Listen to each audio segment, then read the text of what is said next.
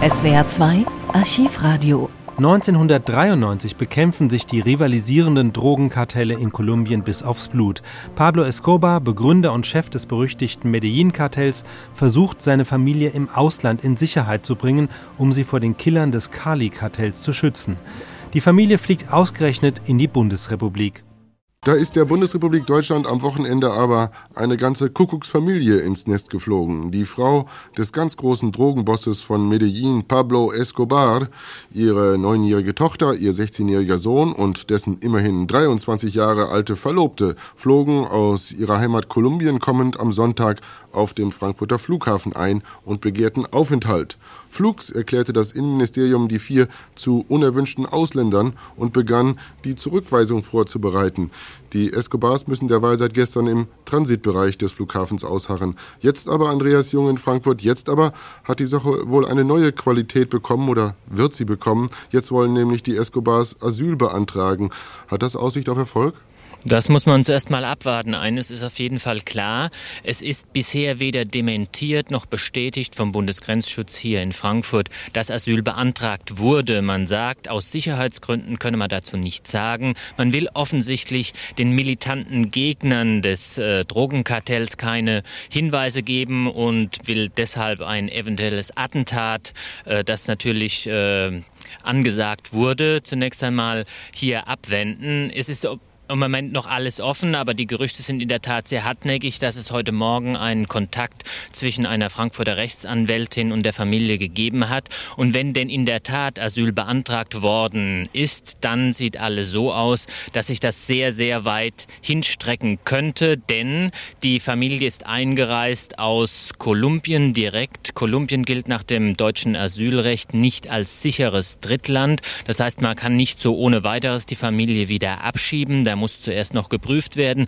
Ein weiterer möglicher Abschiebegrund wäre gewesen, wenn die Pässe der Familie nicht in Ordnung gewesen wären, aber auch die sind in Ordnung, deshalb kann man auch nicht abschieben. Das Ganze sieht im Moment so aus, als ob man noch sehr lange mit der Familie Escobar hier in Frankfurt zu tun haben wird.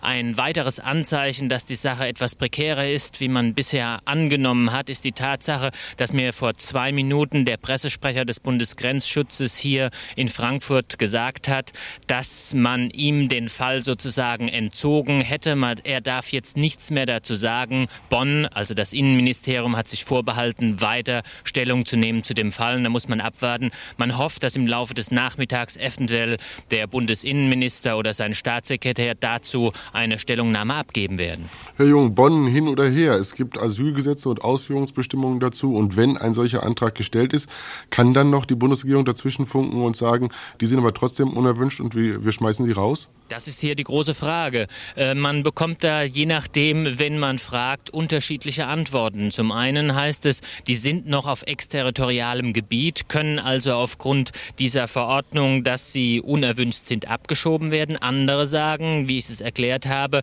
dass Kolumbien kein sicheres Drittland ist. Deshalb darf man nicht abschieben, ohne dass geprüft wird. Das würde dann wieder Zeit in Anspruch nehmen. Und ich glaube, dass diese Unsicherheit in diesem Bereich der Grund ist, warum man in Bonn gesagt hat, okay, jetzt sollen die Außenleute hier in Frankfurt jetzt endlich mal ruhig sein, keine Spekulationen mehr zulassen. Wir wollen das jetzt selbst durch unsere Behörde prüfen und dann von uns aus sagen, was Sache ist.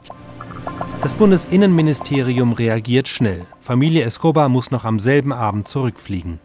Abschiebung für Familie Escobar. Vier Angehörige des gesuchten kolumbianischen Drogenbosses waren gestern auf dem Frankfurter Flughafen angekommen. Ihr Antrag auf politisches Asyl wurde durch den Bundesgrenzschutz abgelehnt. Zum gescheiterten Fluchtversuch von Frau Escobar, ihren beiden Kindern und dem Verlobten der Tochter nach Deutschland aus Frankfurt, Andreas Jung. Die vier Kolumbianer wurden in eine Lufthansa-Maschine gesetzt, die extra aus diesem Grund zwei Stunden später als geplant startete. Ein Asylantrag war zuvor abgelehnt worden, weil, wie es hieß, nicht annähernd ein Zusammenhang mit den Personen und einer politischen Verfolgung in Kolumbien auszumachen war. Dies war das Ergebnis einer Befragung durch den Bundesgrenzschutz im Laufe des gestrigen Abends.